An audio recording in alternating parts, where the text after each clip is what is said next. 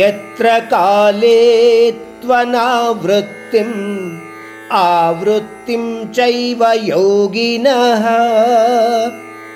ప్రయాత యాంతి కాలం వక్ష్యామి భరతర్షభ